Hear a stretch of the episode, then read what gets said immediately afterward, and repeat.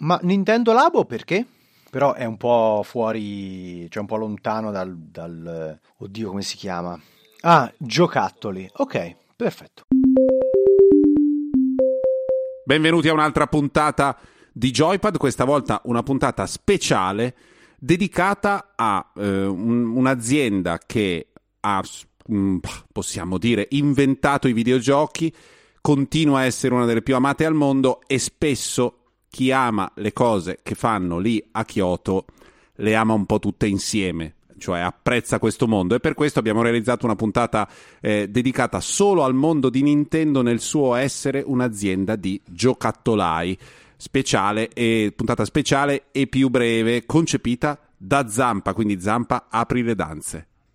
Questo è il primo, il primo Joypad Extra quindi, Com'è contento ora, che ha fatto un'altra con, cartella? Conoscendo, co- conoscendo, gli altri due che lo stanno facendo con me, eh, io immagino questa come la prima di una lunga serie di spin-off. Nella realtà, poi sarà forse l'unico dell'anno. Cioè, stai, stai iniziando, ade- stai iniziando in questo Dovevamo registrarla a metà momento ottobre, però va bene, va bene. Parliamo di Nintendo. Lamentando. Quindi la zia che è rimasta vedova giovane drammaticamente ed è rimasta molto brava a cucinare, sempre lagnosa. Allora, zia, cioè, visto che sono nel... venuto a trovarti, eh, non viene mai a trovarmi. Ecco, esatto, anche nel momento della vittoria in cui lui riesce nel suo intento, però deve Chi... un po' cagare il cazzo. Si chiagne e fotte, proprio classico. È proprio, è, è, è esattamente così. D'altra parte la moglie da là viene. Iniziamo, iniziamo eh, questa, mm, questa, questa monografica con la prima manifestazione di questa azienda di carte da gioco e comunque di giocattolai che a un certo punto, trovandosi ecco. davanti della tecnologia, la applicò a dei giocattoli. Perché Nintendo noi la conosciamo come un gigante del mondo dei videogiochi e probabilmente una delle aziende che ha più spinto questo settore, questo settore avanti però è nata nel 1889 e ha iniziato a fare eh, videogiochi cento anni dopo, quasi cento anni pieni dopo, perché i primi furono i, i Game Watch del 1980. Super Mario e il NES sono del 1983, quindi loro si sono presi con calma, con i loro tempi, questi 100 anni dove hanno fatto un po' di tutto, hanno fatto delle carte, che è un po' il loro, le carte di Anafuda, eh, un, un, po' il loro, mm, la loro origine e il loro puntare sempre al creare degli, degli oggetti. Eh, nel mondo dei videogiochi loro per me sono realmente dei giocattolai perché da sempre eh, non hanno mai spinto sulla tecnologia fine a se stessa, ma hanno sempre cercato di portare quella, quella loro idea anche un po' di, di, artigia- di genuinità esatto. An- nel anche di artigianalità, cioè se pensi a come sì, sono esatto. fatti anche i loro platform, c'è sempre, cioè si avverte dietro il lavorio di un, una persona che si è messa proprio a pianificare eh, le, a costruire fisicamente il livello invece che magari a eh, utilizzare esatto, i sistemi esatto. di autocompletamento, insomma, struttu- riapplicare ehm, strutture già conosciute. No, ogni singolo pezzettino è fatto a mano e con amore. E non è un caso che si ha dei platform holder, dei platform holder, di fatto l'unica che potrebbe sopravvivere solo con i suoi giochi. Sì. Cioè, se tu dicessi che Sony d'ora in avanti pubblica solo giochi prodotti dagli studi interni o Microsoft, difficilmente potrebbero sopravvivere. Nintendo, anche guardando il primo anno di Switch, eh, in realtà ce la può serenamente fare solo con quello che produce lei. Io vorrei dire che quando i miei genitori, per il mio onomastico, quindi vabbè, per un'occasione così a caso, mi regalarono eh, un Game Watch apribile arancione di Donkey Kong a due livelli. Per l'emozione, cioè io aprì la scatola e dissi devo andare un attimo in bagno e andai in bagno a vomitare. Questa è la scena, cioè come gestisci tu i momenti di, di tensione no, e di felicità. Una cosa proprio, proprio, ah ti abbiamo preso questo, io apro il coso e faccio, devo andare un attimo in bagno e, proprio, e torno felice, tutto vomitato, bianco, non tutto vomitato, ma avendo io vomitato, tutto sbiancato, ma cosa è successo? Eh, non sono stato tanto bene. E poi da quel momento in poi per una settimana o due la mia socialità è stata un po' compromessa, ma quanto amore. Da, da allora eh, Nintendo ha sempre fatto, ha sempre creato le sue console, ma anche a livello di, a livello di design, facendole sempre un po' sembrare degli, degli oggetti che andassero bene, andassero bene, per tutti. Io immagino, a parte alla bellezza inarrivabile del GameCube, ma anche più recentemente con le diverse versioni delle, delle console portatili, dei, del DS e del 3DS, sono stati gli unici che comunque... Eh, hanno sempre creato degli oggetti che fossero super maneggiabili anche per dei bambini, che ti dessero sì quell'idea di, eh, di plasticone, ma dell'essere proprio dei giochi, non un pezzo di tecnologia che eh, fai difficoltà a lasciare in mano al nipote, al cugino o al, o al, fratellino. Questa è una cosa che Nintendo ha sempre avuto e anche eh, a un livello un po, più, un po' più alto si trasmette nel fatto che sono di fatto gli unici a non avere una, un'infrastruttura online sulla quale, sulla quale puntano, un sistema di, uh, di chat integrato nei, nei, loro giochi, nelle loro piattaforme.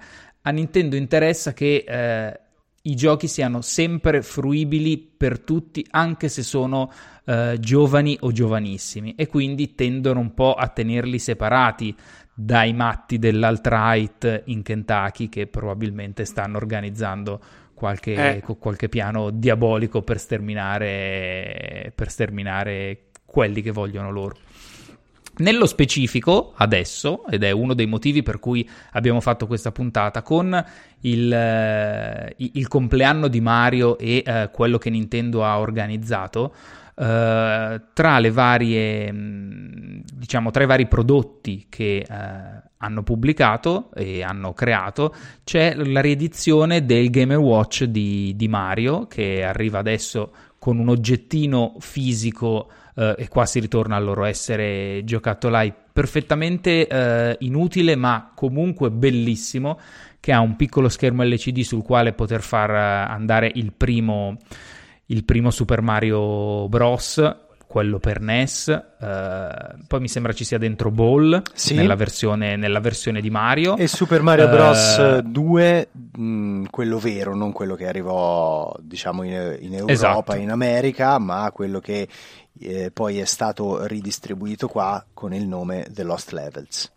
Esatto, è più un orologio perché sì. è sempre comodissimo. Peccato che non abbia un supporto come i primi Game Watch dietro per poterlo tenere in orizzontale, maledetti. È vero. Quindi se lo vuoi, lo vuoi, tenere come luce del comodino, devi mettergli dietro due libri e comunque cadrà di Ma notte. non so neanche se puoi perché com- non, non ho trovato il tasto per togliere, per rimuovere il pressante bip Bip. Ah no, bip, bip, ecco che fa ad ogni secondo. Quindi se lo vuoi tenere sul comodino puoi farlo, però dopo tre giorni ti ritrovano come Jack Nicholson in Shining.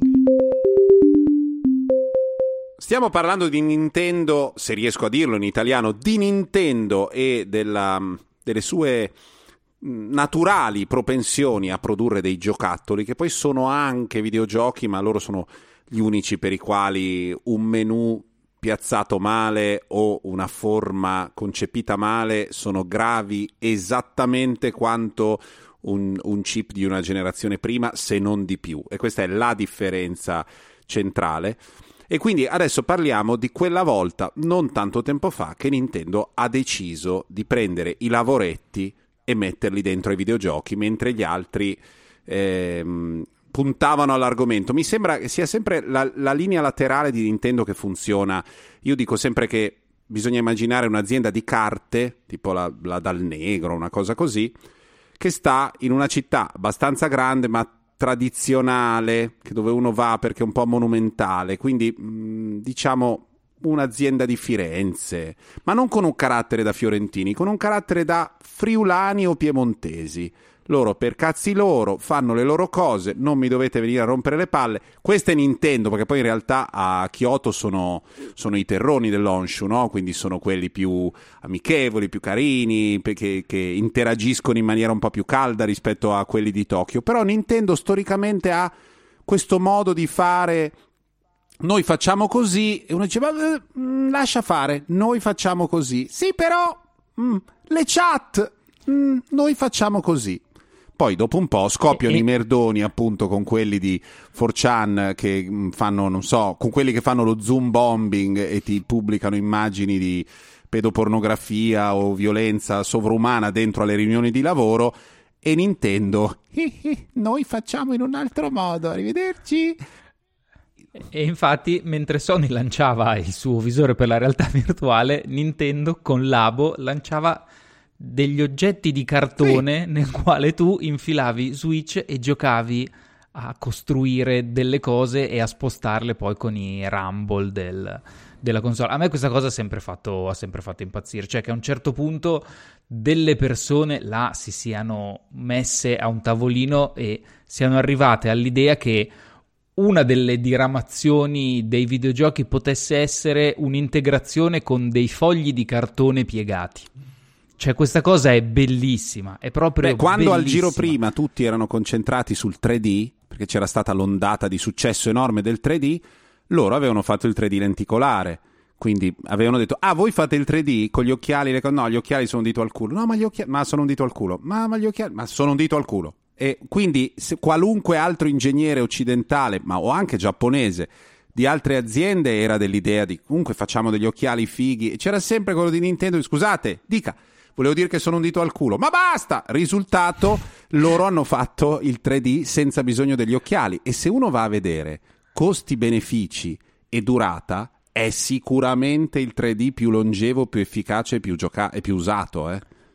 Vero, c'è anche da dire che sfido chiunque a non aver disabilitato l'opzione 3D dopo i primi 25 dipende dall'età, di dipende dall'età. bambino, console. ragazzino piccolo, bambino, secondo me eh, ci sta dentro di più e lo usa di più, ma comunque eh, i, i, visori 3D di chi ha comprato un televisore 10 anni fa, un po' di più, che aveva il 3D, quelli proprio nemmeno via dalla plastica.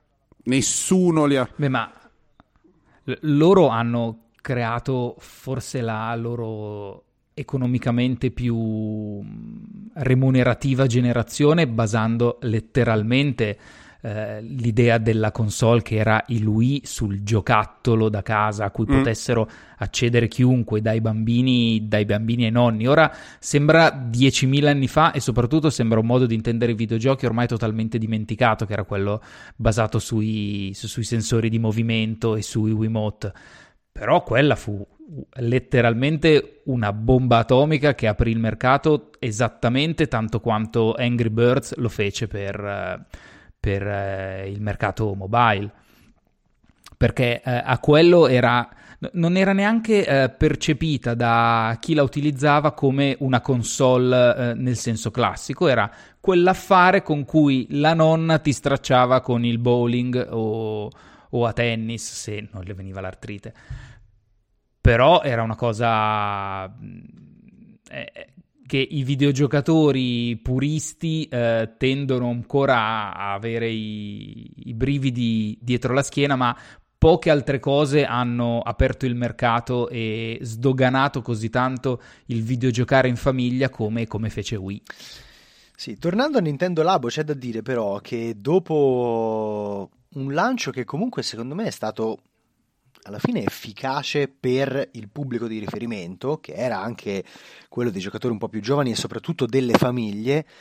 Nintendo devo dire che ha mollato il colpo. Se l'è dimenticato. Dopo i primi dimenticato. 3 o 4 kit ha fatto kit. un primo refresh con quello della realtà virtuale, per cui c'era una, anche un'aggiunta poi per Labo eh, dopodiché basta, totalmente, basta. To- totalmente dimenticato. Ed è un peccato e... perché, allora, io ovviamente mh, mm, vabbè, l'ho, l'ho provato e chiaramente non era il prodotto per me, ma immaginando una fruizione proprio familiare con andiamo a prendere l'abo e ci passa, passiamo un pomeriggio a montare questo giocattolo e poi provarlo. In ogni, in ogni scatola ce n'erano eh, 4, 5, sì. a parte, a parte eh, quello con il robot in cui c'era solo diciamo, una sorta di grossa armatura che ti pe- permetteva di impersonare un robot, negli altri c'erano 4 o 5 giochi e alla fine potevi veramente prendere questa scatola e portarla avanti per un paio di settimane montando un uh, giocattolo alla volta. Quindi secondo me era proprio anche efficace come formula però purtroppo è proprio svanita. Eh, no, è, è anche vero che loro non ci perdono. Di solito la regola è che loro non ci perdono mai.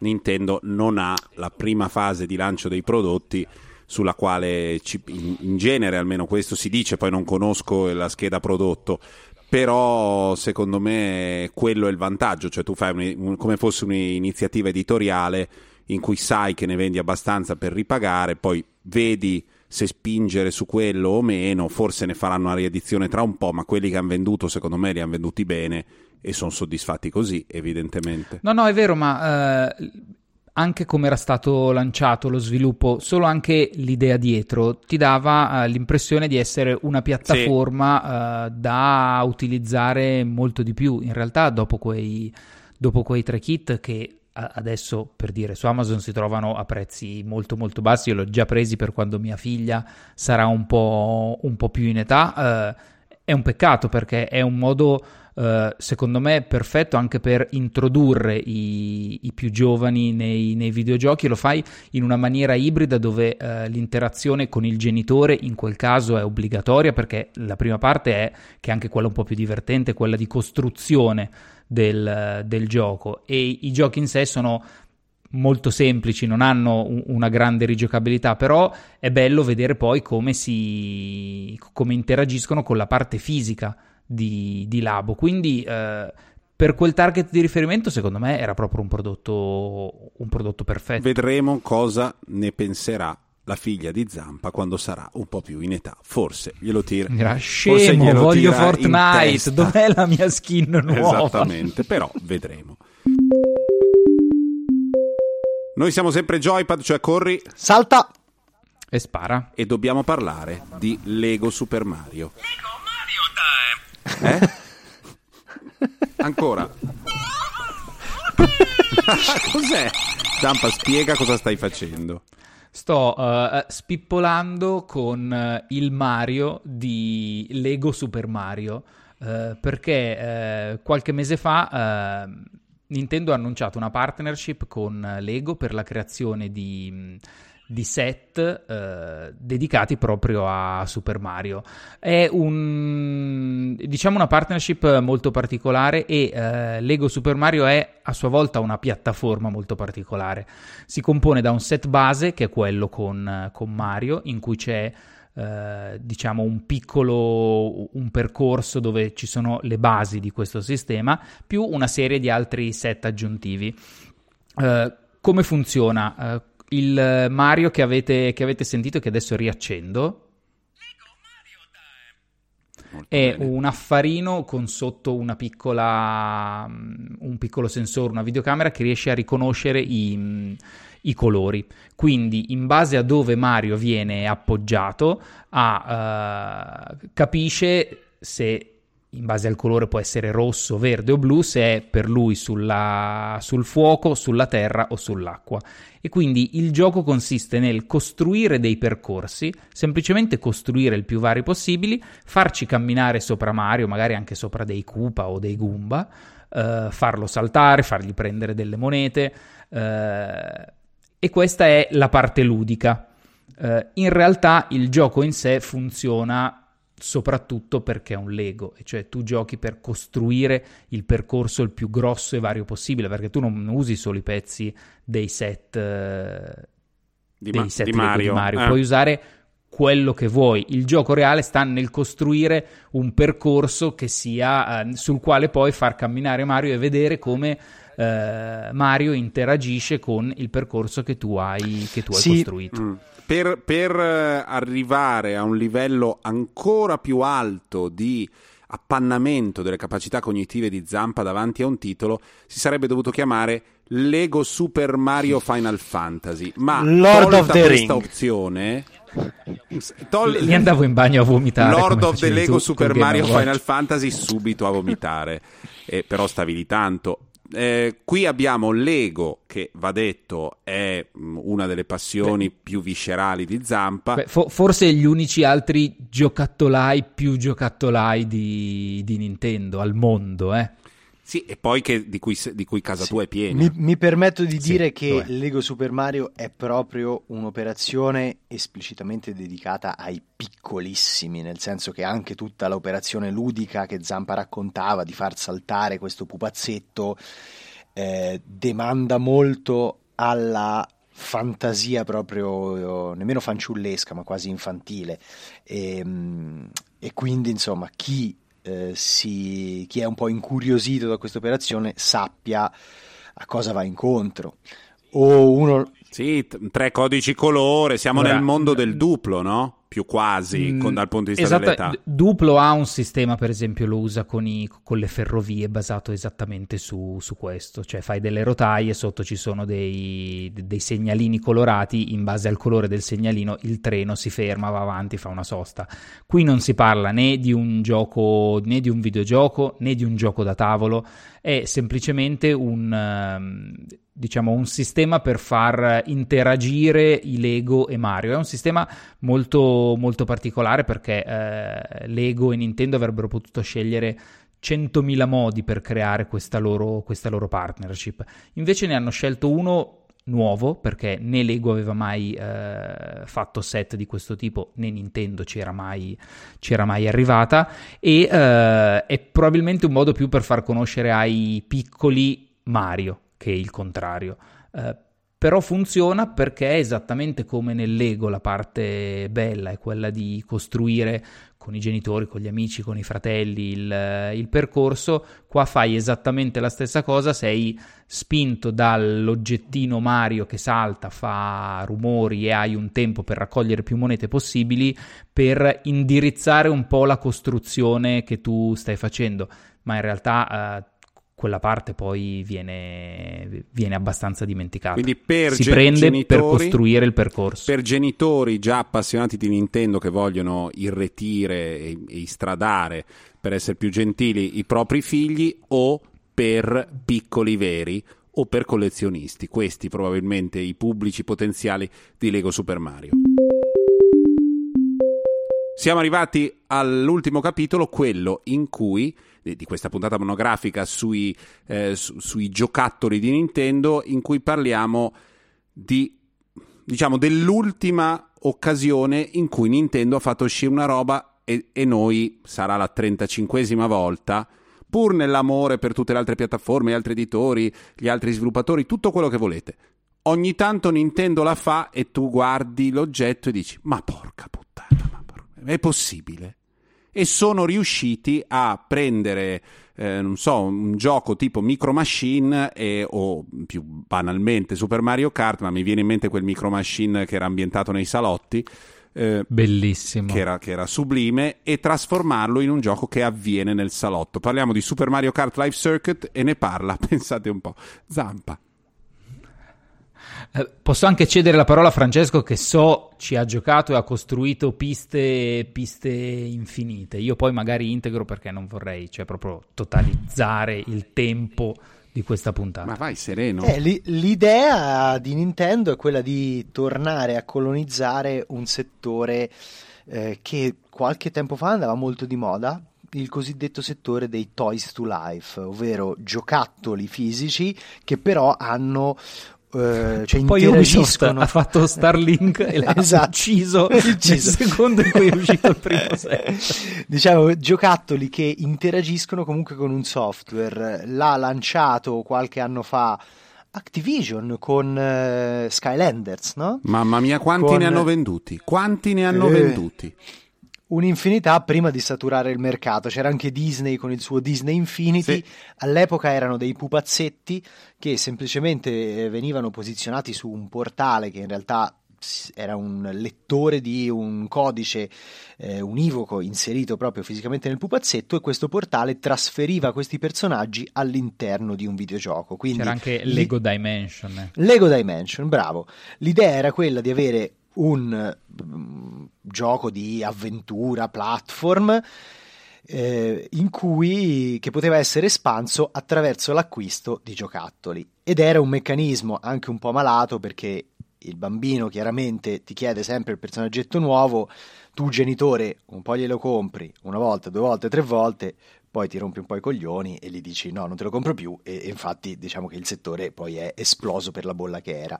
Nintendo, due anni dopo, tre anni dopo la totale scomparsa di Toys to Life, si presenta con questo Mario Kart Live Home Circuit eh, proponendo due macchinine radiocomandate che però interagiscono con un software su Switch che possono essere appunto controllate direttamente dalla console e che permettono di costruire fisicamente all'interno del salotto di casa dei percorsi su cui gareggiare, vedendo attraverso una piccola telecamera posizionata sulla macchinina eh, esattamente eh, il salotto trasformato grazie alla magia del software. Quindi tu vedi sia gli oggetti del salotto sia degli elementi extra inseriti che tu vedi solo attraverso la console perché ci sono degli ostacoli, i nemici. Il principio ehm... è quello della realtà aumentata di fatto. Esatto, esatto, esatto. Quindi un'integrazione fra le macchinine Polysteel la realtà aumentata e i Games to Life, il tutto in una confezione che costa euro più o meno? 99? Forse una decina di euro in più, mi sembra 109, una cosa del genere. E eh, è compatibile con la presenza di eh, felini in casa? Ci sono usciti dei video anche molto divertenti in cui i felini si scagliano contro le, le um, automobiline. Che però eh, sa, è, è, è, è, un po' il bello. È real life del guscio blu. Quindi sì, esatto. È giusto che ci sia anche questa, questa difficoltà in più. Eh, il gioco è inaspettatamente divertente. Dico inaspettatamente perché io pensavo che fosse come alcuni degli altri prodotti che abbiamo citato, dedicato proprio ai più giovani. In realtà comincia così con eh, la macchinina che comunque non ha una grande velocità, è un po' trattenuta, ma se uno ha la costanza di giocare e sbloccare nuove classi, eh, nuove cilindrate, il giocattolo fisicamente comincia ad andare più veloce e alla massima cilindrata, che è la 200, eh, si possono fare delle gare anche molto divertenti e impegnative, anche se si è giocatori un po' più attempati. Attempati ha voluto dire, ma io lo caccio, L'ho voluto dire, lo caccio dal non... programma per sempre. Attempati, vecchi. Vecchi Anziani. sì, attempati mi fa impazzire. È una cosa che forse non dormo stanotte su attempati. Va bene, vi abbiamo raccontato mh, un aspetto del, dell'azienda di Kyoto Nintendo che mh, percorre la sua produzione da sempre. I videogiochi sono un, un pezzo, i giochi sono tutto e noi abbiamo trovato questa insomma, questa linea di ibridazione fra il videogioco e il giocattolo vero e proprio. Avete ascoltato una puntata speciale un po' più breve di Joypad, cioè corri, salta e spara.